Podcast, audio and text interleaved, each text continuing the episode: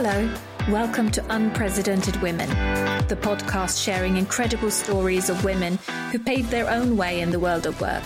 Stories that will inspire you to have the confidence to be visible, take action, and to play big, because what's the best that can happen?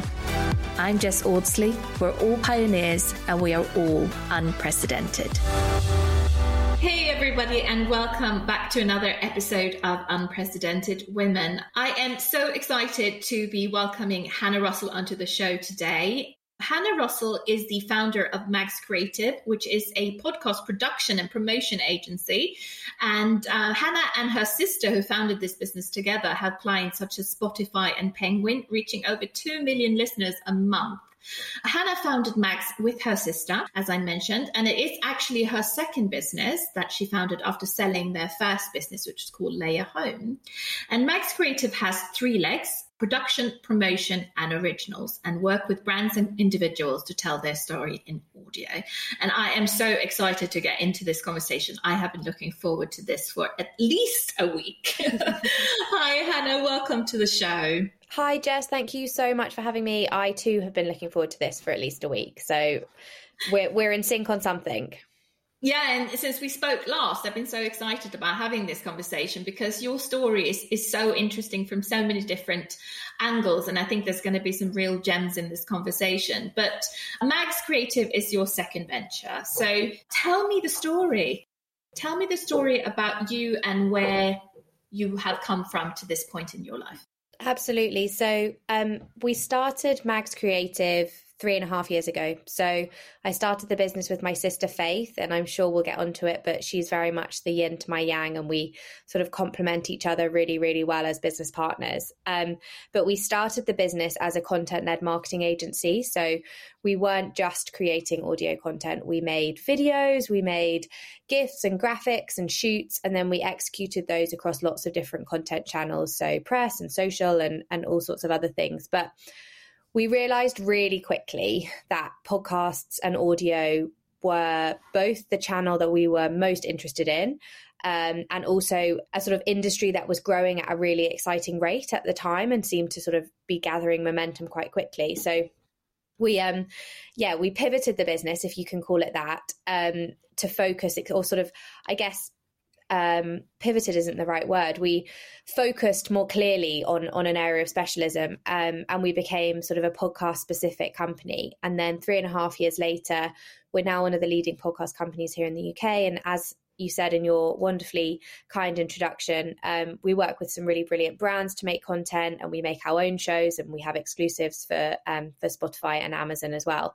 Um, but I guess if if you sort of really take things back, the the genesis of, of Mags was actually in the perceived failure of our first business, um, which was uh, an online marketplace for furniture, and we sold that um, to a competitor called Vinterior, and I say failure because it was a very very hard business to run, and um, it had sort of I guess, taken a lot out of both of us professionally and personally.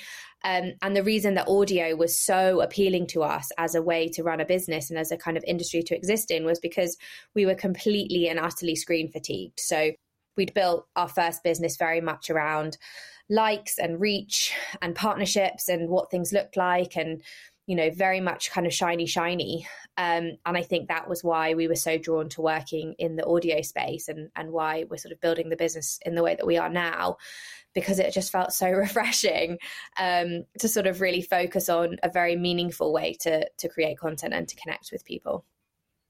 I mean, social media has grown more than anything in these last sort of two years that we've lived through the pandemic, and audio is is growing as well. Do you think that we're connected to each other because of the fact that social media is almost distancing ourselves from each other more and more with filters and you know audio is real at least to me what do you think uh, I mean, something that gets me really excited when I'm listening to a podcast or listening to a talk or having this conversation with you now is that there's it's very difficult to hide behind voice. So when someone is talking about something that they're passionate about, you can hear their voice speed up, you can hear the excitement come into the way that they're speaking. When someone is talking about something that's really been a difficult time for them, you can hear the, you know, the pain and the kind of experience that they've lived through. And I think that kind of reality, um, I guess, is something that I'm really, really drawn to. And just taking away, stripping back some of the layers that we put out there in social in various guises and really, really listening. I mean, ultimately, that's what podcasts are for, aren't they? It's about listening to each other. Um, and that, that really excites me. Yeah. Uh, let's go back to starting your first business with your sister. You said that it was a kind of a labor intensive process burnt you out. But from one perspective, you can say, okay, well, you know, these sisters, they did an exit that's really successful. You sold your business to a competitor. What was the experience of running that business with your sister? Talk me through that. I mean, it was a business. So the, the premise of the business is a sort of niche eBay. Um, so high end design furniture sold um, on a curated website with lots of different kind of traders and individuals listing listing their pieces. And I think what we wanted to do was do something um, quite curated, quite sort of small and and expertly kind of designed and and with real sort of personal relationships with with each of these individuals. A couple of the issues that we came up against is that it's very difficult to um, scale a business where you're essentially finding a unique product for one person. So it's not like we could kind of replicate the very old, very beautiful, original 1960s Danish table that we had just sold because the beauty of it is that it's a one off. So once that item was sold, it had gone. And you'd done a huge amount of work in terms of marketing and kind of getting the word out there to find the, the exact right buyer for this one exact kind of unique individual piece. And so that was a real issue for us. Um, and I think just just really struggling, I guess, to match what we wanted to do, which was um, individual relationships, unique, curated, with the reality of a business that probably commercially makes sense at scale. And in order to scale something like that, you probably need to go out and raise some money. And we hadn't raised any money, and the company that bought us had raised some money um, and has done a remarkable job of kind of building this into a really, really brilliant business. But I think that is as a result of having capital and what what faith and i did and what we have done with mags creative is to sort of build piece by piece and slowly slowly. And i actually think it was probably a failure of understanding as my first business of that there are different types of businesses. And actually some some businesses do re- require upfront capital in order to to grow and to make their mark on the market and to reach a scale at which point you know they become commercially viable. Other businesses don't. And just having that kind of commercial acumen and, and understanding I, I definitely didn't have at the time. And it just felt like we were failing because it was so hard. Um, but but we weren't failing. We were just you know operating a business in a way that maybe didn't fit the expectations that we had of it Right. It's interesting, isn't it? The way that you can look upon these things from two completely different angles. And that's what I love about talking about failure because it needn't be, it could just be a learning curve or a lesson that you have to be taught. So um, you come from a family of entrepreneurs, your parents are entrepreneurs. How easy was it to start a business with your sister? Was it something that came really natural to you? I love that question. Um, so yeah, both my parents is both my parents ran businesses um, and they ran a business together and then they've both sort of been business owners in their own rights as well. And i guess it, it was always something that was possible. So it wasn't it didn't feel unachievable to run a business because i'd watched two people do it really really incredibly well and with different skill sets you know. They were both really good at different types of business. Um, but starting a business with my sister has been amazing because we know each other incredibly well. We really we really sometimes communicate without speaking um, and sort of i guess operate from the same value base as well. So we've we have literally been raised by the same people and been through a lot of the same kind of formative experiences. So the way hopefully we often approach things is very similar. It's very similar from a kind of you know how do we want to behave as businesswomen approach. Having said that we do definitely you know we're we're wildly different. We we operate completely different roles within the business. And i think it's taken us a while to be okay with that. So when we were running Leia when we were running our first business we went to every meeting together. We ran every email past each other. You know we were really like two but one and we just kind of like wanted to hold each other's hands the whole way through it. And i think as we've both developed in confidence and learned more about ourselves and what our strengths are it's been amazing to almost kind of take separate paths but know that we're both walking on the same path in the same direction together. Um, and that's been you know that's been really really kind of amazing to see over the last couple of years possibly not just learning about yourselves, but also learning about each other's strengths as well at the same time. Um, somebody told me, I mean, I started my business when I was in my 40s, and somebody said to me, you should really run a business a long, long, long, long time ago. But she also said to me, don't ever do it with a business partner. And I've, I've heard this from other people since. And somebody said to me that running a business with somebody, with a partner, is almost you should be as careful with choosing your business partner as you are in choosing a husband or a wife or a you know a life partner because it is hard it is difficult and what's interesting about what you've just said is you've nailed those kind of points that you want to have. You want to have trust in yourself and trust in the other person, and you want to operate. And I think that is key from the same set of values as well.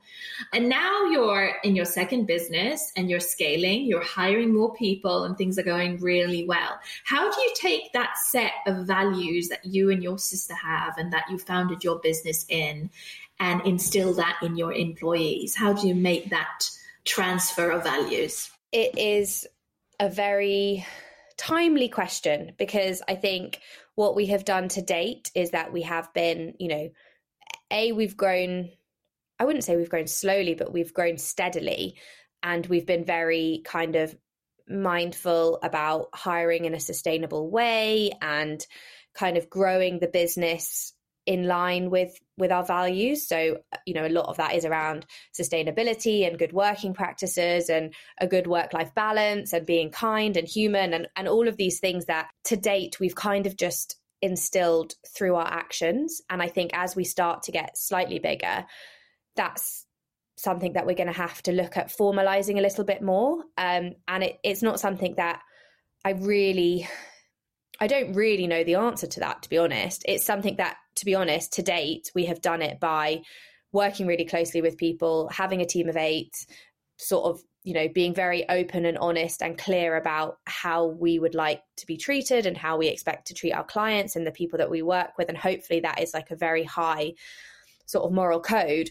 But that's only possible because you know, I know everyone very, very well in my team individually, and we interact on a multiple times a day basis. And I think as that becomes slightly less possible, although, you know, we're not going from like 10 to 100 overnight, we're going from, I don't know, next year, say 10 to 15 or 18 people, it, it's sort of, it's something that I think we're going to have to formalize a little bit more. So um, I'm going to be quite frank and say I don't have the answer to that at scale us business owners don't have the answers to everything. I think I sometimes think that people think that we know everything, but we don't. It is a journey, and I think that you're describing it so so succinctly when you say that it's a journey of getting to know not only yourself and your strengths, but also of your business partner, in this case, your sister.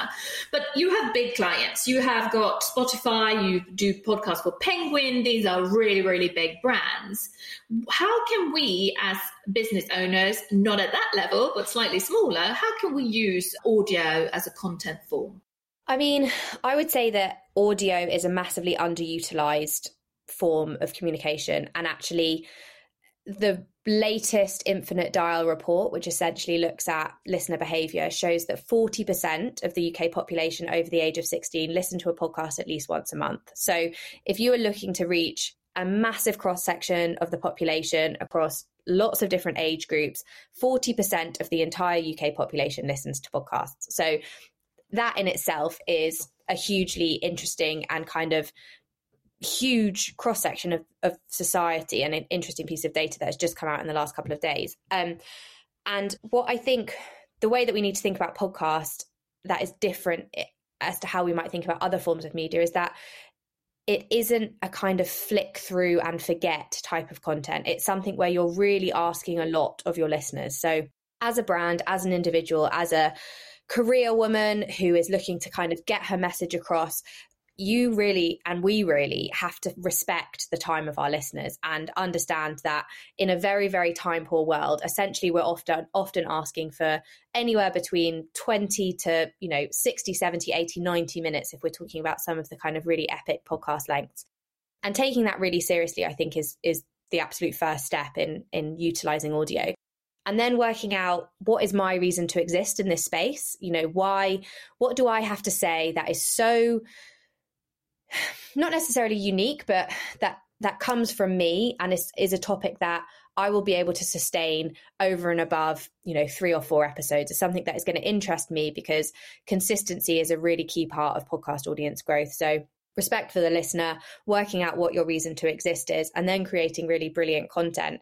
I think that's your kind of first step to getting into podcasting and audio. And, you know, it doesn't have to be that you're sort of changing the world overnight because actually another key part of, of what we talk about when we talk about podcasts is longevity. So there is very rarely, and we, you know, as you've listed very kindly, we work with some big brands and we work with some big, you know, well known individuals. There is relatively rarely that there's actually an overnight success story in podcasting now, sort of in 2021, 22 when we started the business it was a bit of a different story and there was less competition and you know maybe the charts the algorithm were sort of made up slightly differently. But nowadays it, it, it, just is a little bit more difficult to do anything overnight. And i think with every form of, of content creation and storytelling it's about something that you can sort of tell authentically over a long period of time and view podcasting as a long-term part of either a individual kind of career plan or a sort of brand's business plan and and actually i should say even pre all of that pre starting a podcast yourself get on podcasts and, and guest on podcasts and experiment with audio that way because you really are reaching a demographic of people who are engaged in listening to other people. So if you can kind of hone your craft and start storytelling by being a guest on other people's podcasts, then that's a really, really good starting point. It's really a way of, of, finding your voice. And I say that tongue in cheek because the absolute brilliant podcast producer that we use for this show, Annabelle Buckus, aka Decibel Creative, she told me when I said that I hated the sound of my own voice, but I still wanted to do podcasting, which is weird, some sort of self flagellation, right? She said, it is normal. You know, it's normal we are wired this way. It's physiology. We don't hear our own voices in the same frequency as others do. And like with everything, it's about just doing it. So I did it and I listened to my own voice even though I didn't want to. And lo and behold, you get used to it after a while. And I'm sure that the listeners of this podcast wouldn't be listening to it if they didn't like my voice. I know podcasts that I've listened to that have great content, but I haven't liked the voice or been able to handle the voice. So I don't listen to it. You know, it's, and you can't be loved by everybody. That's just the way that it is. But I think if we talk about things that hold people back from podcasting, I think that can be one thing. And I think another thing that can hold people back also is that they think that it's highly technical. So, what's your best tip when it comes to overcoming that part of it? Do I need to hire a very fancy uh, production company, or is this something I can do myself? I think it's absolutely something that people can do themselves. I think as long as you're prepared to put in the work, then you know there's you'll know from doing your podcast that making a podcast is is not just pitching up and chatting. There is a lot more work that goes in behind the scenes in terms of research and briefing conversations and creating briefing notes and scripts and promotion and audience growth. So i would say it's absolutely something that people can do and should do themselves but view it as you would any other kind of you know content creation endeavor it's something that's going to have lots of different layers and is going to take up a percentage of your week's time. And and that you know if you're able to dedicate that that time to it on an ongoing basis then absolutely. Um i think once you've got um your sort of foundations in place so you've worked out you know what what's my what's my niche what's my hook what's my reason to exist in this space what am i going to be able to talk about that is going to keep me engaged and is also going to hopefully be able to find an audience of people that i am interested in speaking to and sort of cultivating this community and you know you start you start your podcast with the idea that it isn't going to be a quick win. So there is a bit of longevity to it. So you've got great content, the idea of longevity, and then consistency. So if you're going to be able to release your podcast, you know, weekly, we, we would sort of suggest as weekly as frequently weekly as as you can without having a sort of meltdown. Um, and then maybe you do you know a batch of seasons and then you take a bit of a break and then then you release another batch of seasons again.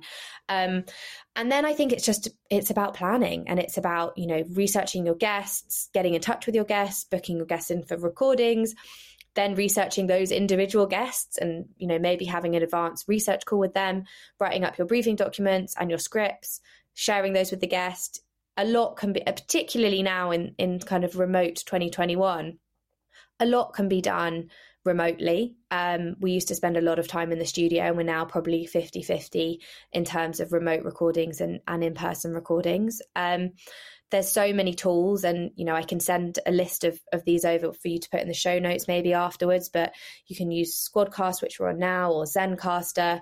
You can get really good kind of you know starting level microphones for you so that your sound quality is is at a really good starting point and then in terms of editing, you can work with some brilliant, you know, freelance podcast producers. You can, if you're interested in the kind of technical side of things, you can start teaching yourself a little bit. There are, you know, there are some brilliant tools out there which can allow you to do kind of DIY editing as well. So I would say it's absolutely possible. It just is quite a lot of work and i'm going to be frank about that because i run a whole business because you know there's a, there's enough jobs for lots of people to do in the creation of a podcast and if it's just one of you it can feel like a lot but if you're up for it, then do it. Yeah, it's one of those things that do it if you find joy in it as well, because you will be able to tell if you have joy That's in it so or not. True. And I think that about all forms of content creation, there are people whose articles I read, and I think you can tell that they love writing and and writing has not writing this article has not been a chore. And actually i think people knowing themselves and knowing whether you know written or video or audio is the medium that is going to most get them out of bed in the morning and think actually it's totally fine for me to switch on my microphone and have a chat with someone because i love that as opposed to having to sit down and write 500 words of an article that's just going to feel like a drag all day long. But the flip reverse might be true of some other people as well i think that's such a good point I sometimes talk to people about social media as well, and they say to me, okay, well, listen, I got to find somebody to do this for me because I don't enjoy it and I hate it and it drags me down and this, that, and the other. And it's like, you're never going to be able to do it well if you feel that way. Mm. It's like it's better to get somebody else in to do it or find a way to enjoy it then, regardless of what kind of marketing you're doing for your business, because you can tell. I mean, you really, really can. So, and I think particularly with audio, it's like you really have got to want to do it. You have got to want to share something with the world. And I think that's what's so fabulous about podcasting as well, is that we spoke about how you can really niche yourself as well. So there can be the smallest little podcast, but it can be really for a very particular audience. So regardless of what your audience is, you're bound to be able to find it through audio. 100% and we talk a lot about that with you know with individual podcasters and with our clients which is about you know, what is the objective of this podcast? So we've talked about, you know, what what is the reason to exist? What's your space in the market? You know, what is it that excites you? And you've got this podcast concept, but sometimes the audience, the desired audience, might be a hundred people around the world, and there might be this really clear very specific demographic of people who are decision makers in a certain industry or they are niche enthusiasts for you know a some sort of hobby that there's only, you know, a handful of people that are interested around the world. And that is a huge success factor as well, finding those 100 people. And if your podcast is listened to by the 100 key decision makers in your industry every week, God, what, you know, that's amazing. That's, that's huge.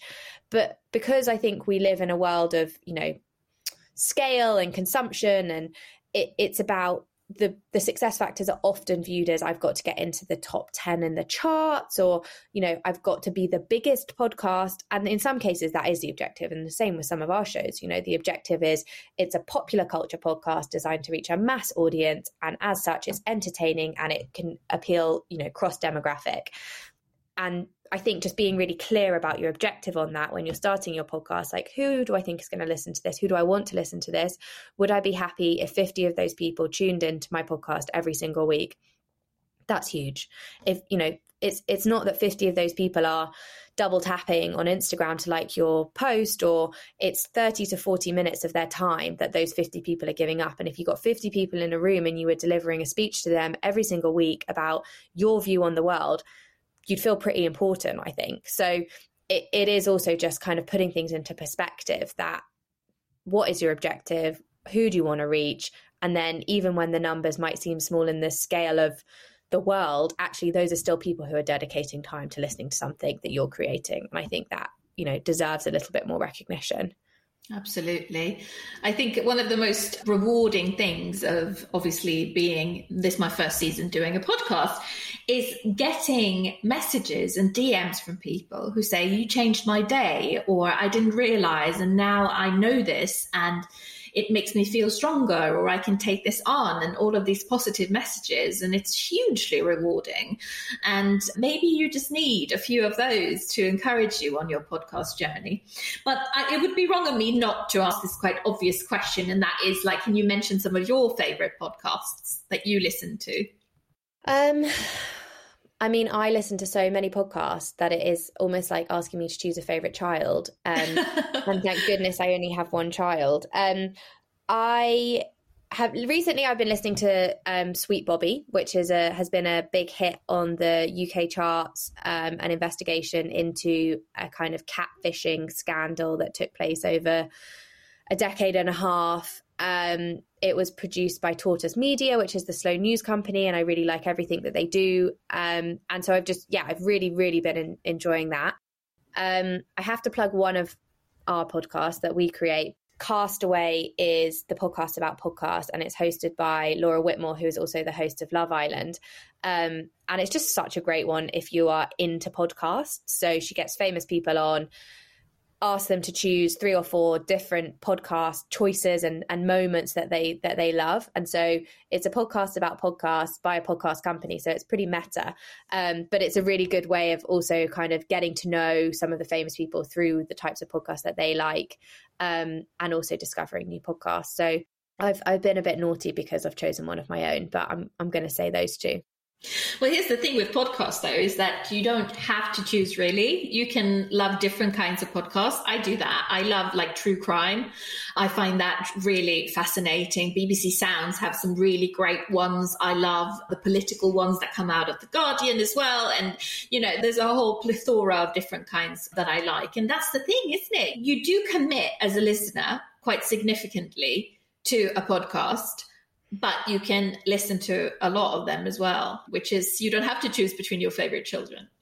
So yeah, thank goodness for that. Our um, the data suggests that regular podcast listeners have seven podcast slots. So essentially, they you know they're either listening to a podcast a day, or maybe some days they're listening to two, and that you know that's seven slots that you can fill. So I don't know how many slots you have, but I probably have slightly fewer than seven actually in in terms of like non-work related listening because I'm listening so much at work. But those seven podcast slots are people who are, you know, looking for for something regular and i think that's as well comes back to the point about consistency because often the data suggests that you know people are the the rate of people listening on the day of release is much higher than other days and that's because you know you know that on a tuesday podcast X comes out and on a Wednesday podcast Y comes out. And so I think there is this kind of podcast listening schedule where, you know, people know that they're going to listen to the new episode of whatever on their way to work on a Monday and then whatever on the way back on a Monday. So I think, um, yeah, there's a lot of listening going on. So there's a lot of slots. It doesn't have to be just kind of one or two favorites. There's, there's so much out there. That's really, really interesting, actually, about the seven slots.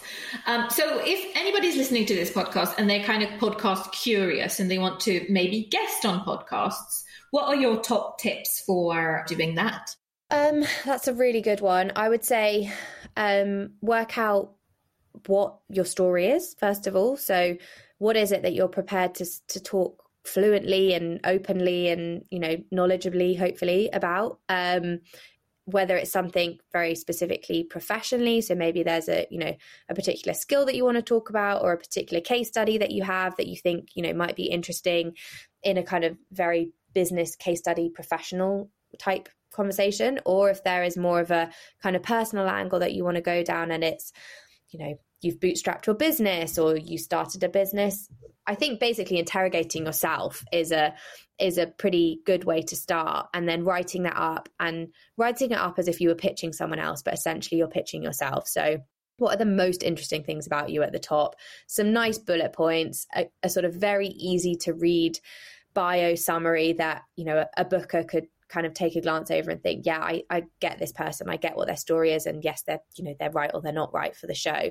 and then um, get a hit list. So take a look around, work out which podcast you think you know this person, you, this story um, might be appropriate for, and and then it's about outreach and starting conversations. And I think it's much easier once you've had your first couple of conversations and you've got something to kind of share with people and and to show that you know this is something that i do and i'm comfortable doing and build it build it from there really i'd say. But what about i mean what about you jess? How do you kind of how do your guests come to you? Just like that actually. Just like by pitching. So some guests i have found myself because i felt that they had an interesting story that i wanted to share with the world. And some guests have come to me because they want to share their story. And i think that that is how I did it as well. I did it exactly the way that you described. So I started out by kind of figuring out who I was and what I wanted to say, and then just talking to people, you know, podcasts that I was intrigued by, listen to myself, reaching out to them and pitching myself as a guest. And once I'd kind of done a few, it's like anything. You get a little bit you know, used to the idea and you get more comfortable with it. And then lo and behold came my own podcast. So mm. you never know where that podcasting journey is going to take you. And the podcasting industry is notoriously nice, I will also say as well. There's a lot of nice people in podcasting. So I think it's a really nice place um, to meet people and, you know, to have good conversations generally with really, really good human beings. It's sort of founded, the whole industry is founded in the kind of spirit of sharing, you know, sharing knowledge and opinions and history and and all of that. And so op- it, openness as well. Yes. Know? It's like the RSS feed is this tool, technical tool that essentially can be picked up by any kind of distributor. So if you really want to get technical and geeky about it, it's like a very open forum, free for all generally. Obviously, there's changes to kind of the monetization of podcasts at the moment, but yeah, I totally agree. Open, kind, good industry. So I think it's a nice place to start. So take me back to that pivoting point a few years back when you and your sister had a, had a content company and you made the decision to go full on in into audio. What was that moment like and how did you get there and where did that moment take you? Very scary.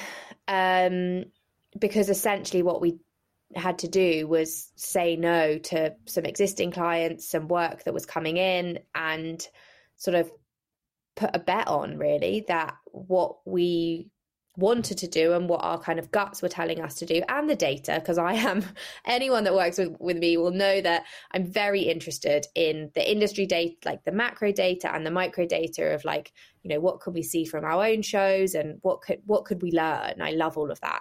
Um so it was a combination of sort of like looking at yes there's something going on here and i sort of think i can see the you know the signs of change and it's picking up pace and there, there just felt like this something.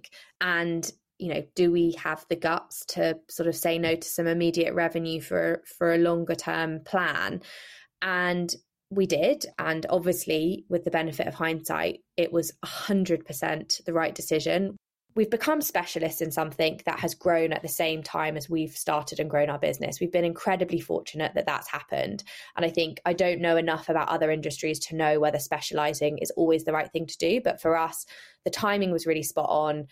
Plus, hopefully, I think we're quite good at what we do and we've made a real kind of, you know, effort to be the absolute best at what we do both with our clients and with our own our own shows but it was you know that I can only say all of that because it's working out right now. And and if it hadn't have worked out and you know we had two employees at the time that we made the decision and you know if we hadn't been able to pay their salaries or it would have been awful. Um but sometimes I think that taking the leap before you've got the security means that you make it work out. And I certainly yeah. work a little bit like that in the way that you know we probably always grow a little bit sooner than we're ready to because you sort of then you are fearful again in a really great way.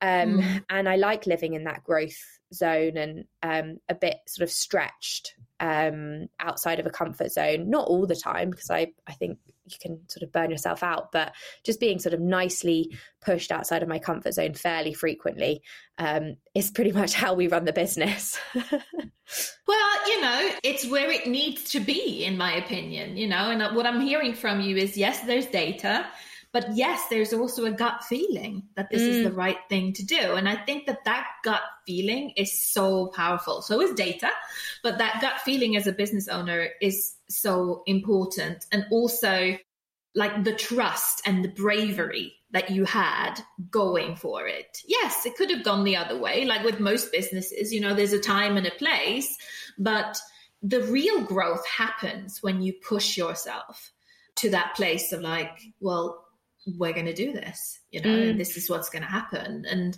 it's, I've spoken to so many business owners, and there's always an element of that. And it's that thing that you cannot pin down, that gut feeling. It is everything that you're about that's speaking to you.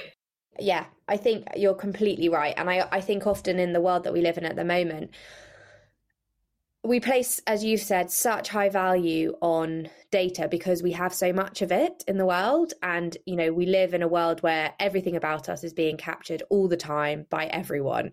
And that's great if you can interpret data really, really well. But there is also still with business always an element of what, you know, what do I think is the right thing to do here? And, you know, how can I navigate this in a way that excites me? Because I, the data could have said, podcasting is going nowhere. Um, but podcasting would still have really excited us. And so then, you know, that's something that is, it's an intangible feeling. It's an intangible moment. And maybe we would have pivoted our business two years early and, you know, the industry might have caught up with us or maybe it wouldn't have. But yeah, that gut and that feeling and that human element of data and of decision making, I, I really kind of put a lot of value on. And I think both Faith and I, you know, Faith and I really try and have those conversations with each other about, you know, what do you think is the right thing to do, not just what does the data tell us to do. It's interesting, actually. You come from a family that have run businesses. I do not. I do not come from an entrepreneurial background, but I do have a mother who always used to tell me that do what you love and the money will come, mm. as in passion. And I, I, truly believe in that. And I try to instill that in my children as well. As long as you love something and you're passionate about it, then you're going to listen to your gut and you're going to, to do what it takes to succeed, not at any price, but that passion is going to convert into something if you if you're consistent with it. And I, I, love that. But I want to know more about kind of your journey. You were two employees then when you took that decision to kind of go into audio full on and, and saying no to profitable clients and so on and so forth, which takes a lot of bravery. And now you're, you know, you have multiple employees and you're growing at a great scale. What was that scaling journey like? Is it going, how did you get clients like Spotify and Penguin? I'm sure we all want to know. I think we have built things brick by brick. And I think it's a really unsexy way of um, talking about business growth. But I think a lot of businesses that are built through revenue rather than through investment do tend to build things brick by brick. Um, so, you know, we did not land in year one a, a, huge deal. We land lots of lots of smaller deals, and we experimented, and we ran our own shows, and we sold our own sponsorship, and we, you know, we tried stuff. And probably in year one, well, definitely in year one, we made drastically less revenue than we would be making sort of three and a half years later now because we were learning. Um, and I think Faith and I have very much prioritized experimenting. So we had our kind of annual review a couple of weeks ago with the team for 2021 and actually we spent a huge amount of time talking about the things that could be perceived as failures this year but they're things where you know at the start of the year we thought the strategy was going to be this so we go hell for leather to make this happen. And then something outside of our control happens and we can't do that so we we pivot and we learn. And you know there are shows that we thought were going to be massive hits and they weren't but there were shows that we thought were going to be small and then they were big. So i guess just being really really okay with trying stuff and not having the answers and learning from it and doing you know faith and i are both big sort of um what's the word? We like to I personally like to pick over stuff and think about, you know, what worked about that and what didn't work about that and what can we learn and what can we take from it. And it probably annoys the hell out of everyone i work with. Um, but but that has been the process. So it has really been like just very sort of slow building blocks of progress and each thing has led to the next thing and i think we're also in a business and i think there are still so many businesses like this that are about relationships. And we have built really great relationships, hopefully, um, with the people that we work with who have then gone on to refer us to a slightly larger client or, you know, who knew someone who was commissioning or whatever those kind of relationships have been. And I think because we live in such a digital world, it's very easy to often overlook the fact that behind the laptops and behind the screens are still people and we really like working with people and we want to do a good job for those people and hopefully that will then mean that those people you know talk about us or just liked working with us and want to work with us again. So um, i'm afraid i don't have a zero to hero kind of and we did it all overnight um, success story but it, yeah it has just been a kind of piece by piece um, building well, I think that's such an important lesson, though, because I always, when I describe, when people say to me, "Oh, so what, what are you doing?" I say, "I'm building the empire brick by brick," mm. because every little thing that you do every single day is going to contribute to that journey. However small it may feel at the time, it's still building something every single day. And it's that consistency and that understanding that business does not happen. Of course, there's always success stories and we always focus on those, don't we? But Richard Branson has a quote that something that he said, which is one of my favorite quotes ever, when he says it took me 20 years to become an overnight success. It's because so the perception true. because the perception is that we succeed overnight. We might have been building our business for five years, but because people get to know us and then they go, "Oh my god, she's amazing," da da da da, and there might be podcasts out there who have done you know a hundred episodes before they even reach a particular level. And I think this is so interesting, and it goes into that idea of mindset, how we approach things as well. Because what you're describing to me is very much a growth mindset, and I think that this is so key to running a business or to just in general grow as a human being is that we are curious and we want to we want to explore and, and look back and look forward at the same time. And i think that that's really key. What are your thoughts on on mindset and the importance of mindset in your business for yourself? I mean basically what you've just said growth mindset and living kind of in that slightly outside of your comfort zone stretch zone some of the time is something that definitely drives me. So being able to know that, you know, what we're doing this year is definitely not what we were doing ne- last year and hopefully won't be exactly the same as what we're doing next year. And I think I, you know, Growth Zone I think has a huge number of positives. It's it's for me it's motivating, it's you know, it's very exciting. I'm a very curious person. I like understanding and talking to people and getting an idea of a totally new industry and pulling together a bit of a vision of it. But I think what I have to be careful about is focus. So those are the two sides of the coin for me is that, you know, I can love being curious and, you know, looking around and checking out for new opportunities. But there's also an element of focus and making sure that we're not doing too many different things or I'm not trying to do too many different things or have too many different conversations. Um, so I think that is a real focus for me over the next 12 months is working out how those two things can coexist really well. And I know they can coexist really well. Um, but as a company, we need to be slightly in our growth zone, but also not haphazard. Um, and I think, you know, that is as you're as we are growing and as I am the type of sort of business owner that does like to experiment with different things, I have to rein myself in sometimes and think, you know, let's do two experiments this quarter. Let's try two things rather than five. And then if those two things don't work, we try the other three next quarter. Um, so that's definitely something I've learned about myself. If you had to pick a couple of lessons, let's say a failure and a success, or around those two areas, lessons that you've learned in, in running your businesses, what, what would those be? I would say a failure is definitely comparing myself to other people for a long portion of being an entrepreneur. So, starting the first business and making it all about making our business look very shiny um, and looking at other people's very shiny businesses and thinking, bloody hell, like, you know, behind the scenes is pretty hard, but everyone else looks like they're smashing it. Um, yeah. and comparison being the thief of joy is the quote that I will always refer back to in my professional and my personal life because there's just yeah. no point in it. There's no value. Your reality is no, you know, is never com- comparable to someone else's reality. Um, so that for me, I think is a failure, but something I work really, really hard to combat because I can still fall into the, you know, the realms of a little bit of comparison culture.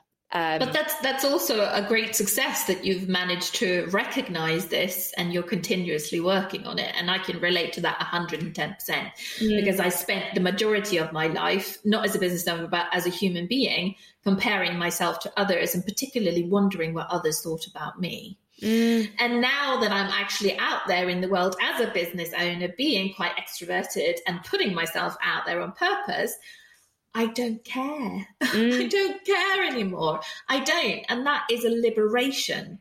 And it's living uh, my life in freedom as opposed to living my life in the constraints of what I thought or possibly people were thinking about me, mm. which they weren't because we're also busy thinking about thinking ourselves. about ourselves. we so don't true. have time. We don't have time. It's so true, Jess. My mum always says, um, just stay in your own lane, you know, like yeah just stay in your lane. And I think that is something that I think about a lot. Um, and I don't need to worry about what you know whoever is doing over here or whoever is doing over here because I'm in my lane. And as long as you're happy with your lane, and I'm really happy with my lane right now, you know that's good enough. Um, social social media has also made it worse for us. Obviously, mm. I blame social media so much because this is just acerbated everything. Because what you're doing is that you're comparing your inside to somebody else's highly filtered outside, mm. and you know that's not fair. It's not healthy. It's not good. And the less we do that, the better. So mm. I'm a big fan of taking breaks from social media as well and living life in the real world. And and I totally, totally agree with your mum when it comes to staying in your own lane in the sense that don't let the perceived success of others distract you from your commitment to whatever it is that you want to achieve in your business, whatever mm. that may be. You know, don't let anybody else take that away from you. That's really, really interesting.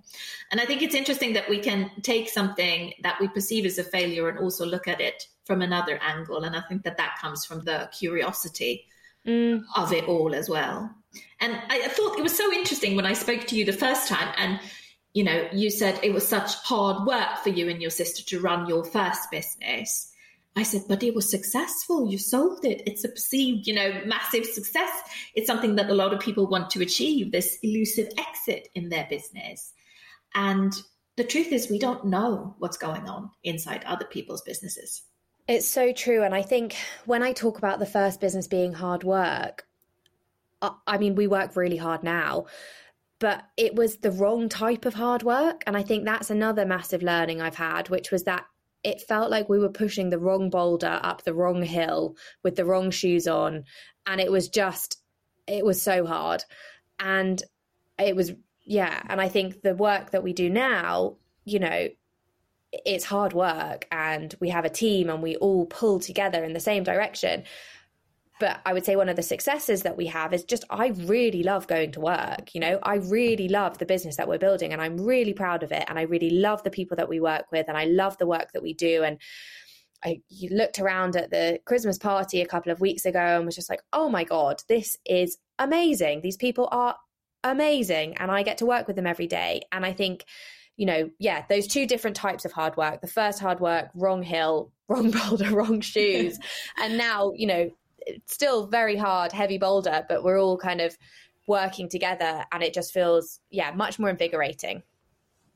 Yeah, it's this incredible journey, isn't it? But you can feel kind of the flow of energy when you're doing the right thing. And you can feel how tough it is when you are not doing the right thing. And that goes uh, again back to like listening to your gut. And I think that's really what you did. But you had another big event in your life about 18 months ago, I think. I don't know what you're talking about, Jess. what have you been busy doing yeah. the last 18 months? Um, well, my daughter Alba was born in May 2020. So, um, yeah, she is now 18 months old, um, going on 18 years a pandemic baby. What was that like? Yeah, she was born in the height of uh, lockdown one, um, and it was a strange experience. Um, it was, yeah, it was it was really difficult. Um, we, my parents, both met her through closed glass windows.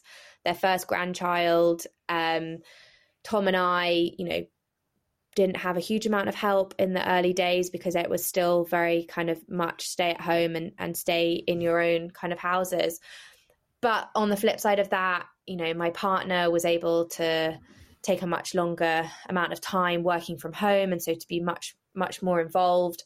I probably went back to work sooner than I would have been able to because we were all working from home rather than going into an office.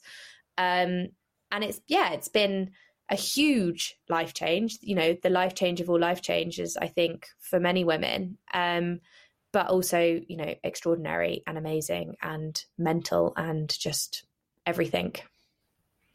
My husband, uh, who also runs his own business, is an interior designer. And when I was sat on the sofa with my eldest boy, who's going to be 13 in March, oh. uh, uh, trying to breastfeed because it certainly wasn't easy, he came home in the middle of the day and I, I, I couldn't believe it. I was like, What are you doing here? And he said, I lost my job. And we all lost our jobs because it was the height of the financial crisis. Wow. And the business he was working for folded. Everybody lost their jobs within 24 hours. They had 24 hours to get out, basically. And that was the start of his business. And what I wow. didn't recognize then was that what perceivably could be a massive, scary moment, which it was, particularly with a small baby, which acerbated the whole situation, actually turned out to be a blessing in disguise. Mm. Because as you say, he was then present not only for our first child, but also our second and our third, because he was working from home and he ran mm. his own business and he was present in a way that he could possibly never have been having worked, you know, in a busy, busy London office. So, you know, swings and roundabouts really.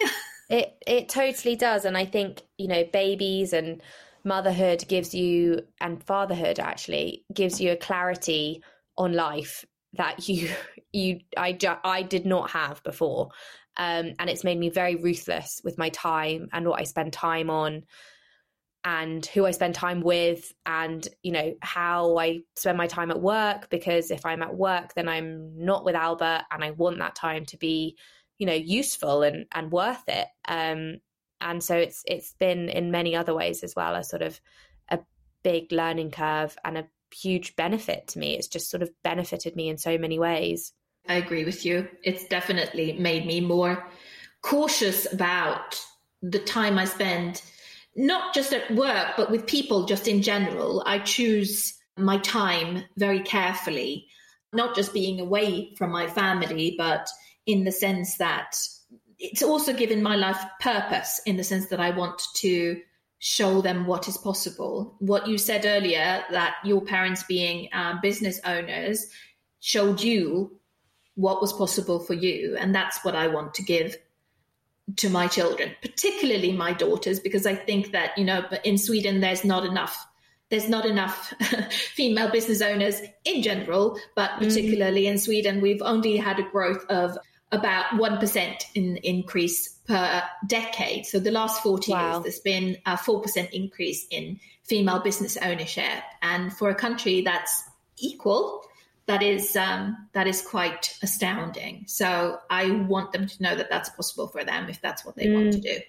Definitely, yeah. I think it's really important that Alba sees that you know her mum really likes what she does and works really yeah. hard, and hopefully it's a success. Um, and hopefully that's a good you know good positive thing for her to kind of have instilled in her from from day dot Absolutely, absolutely.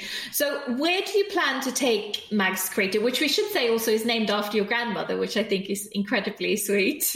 It is, yeah. My my lovely grandma, um, Margaret Maggie Mags. Um, that's how Faith and I named the business three and a half years ago. So it is very much, truly a family business.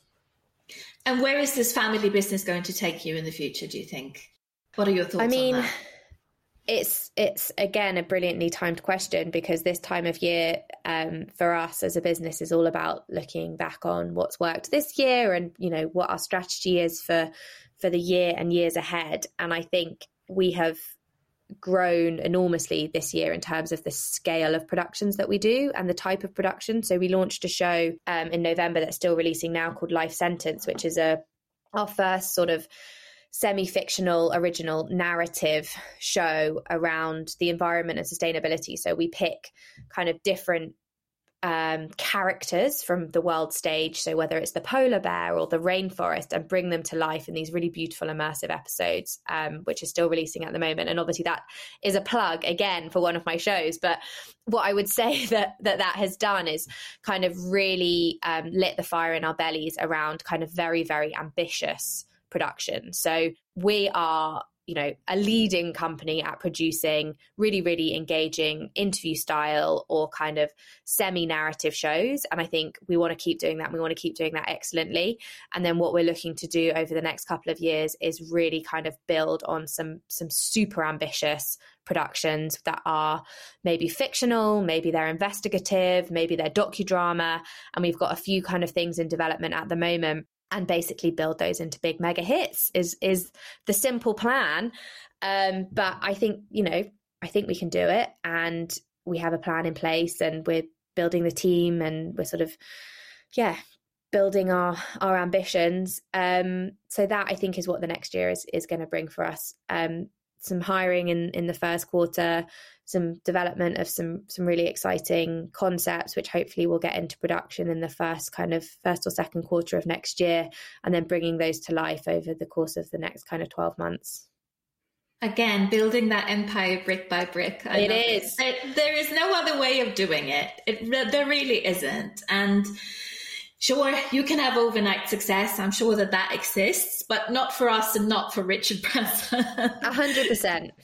Which i think is great Thank you so much. This has been an incredible conversation full of so many gems. And I think that one of the interesting things that we can take away now this time of year is to really do that more often, to look back, whether it's on a weekly basis or on a daily basis or on a monthly basis or yearly basis.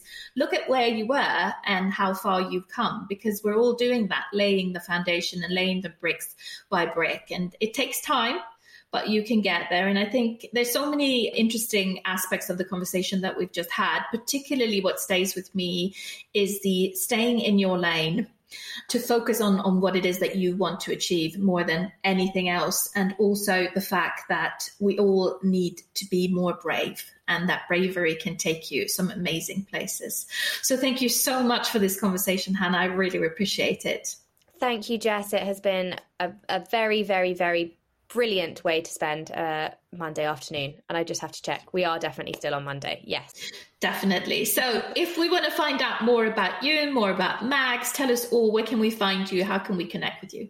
You can find me on LinkedIn at Hannah Russell. You can head to magscreative.co.uk and you can also head to mags.creative on Instagram. Perfect. Thank you so much. Thanks, Jess. I really hope you've enjoyed this episode. You've been listening to Unprecedented Women with me, Jess Audsley. If you've been inspired by this conversation, I would love to hear from you. Please subscribe to this podcast and give us a rating and review on Apple Podcasts to help spread the word. Believe it or not, it really does help. Keep in touch on Instagram, my favorite platform, and let me know your thoughts. You can find me at rocksocial underscore. Thank you so much for listening and see you next time for more chats with unprecedented women.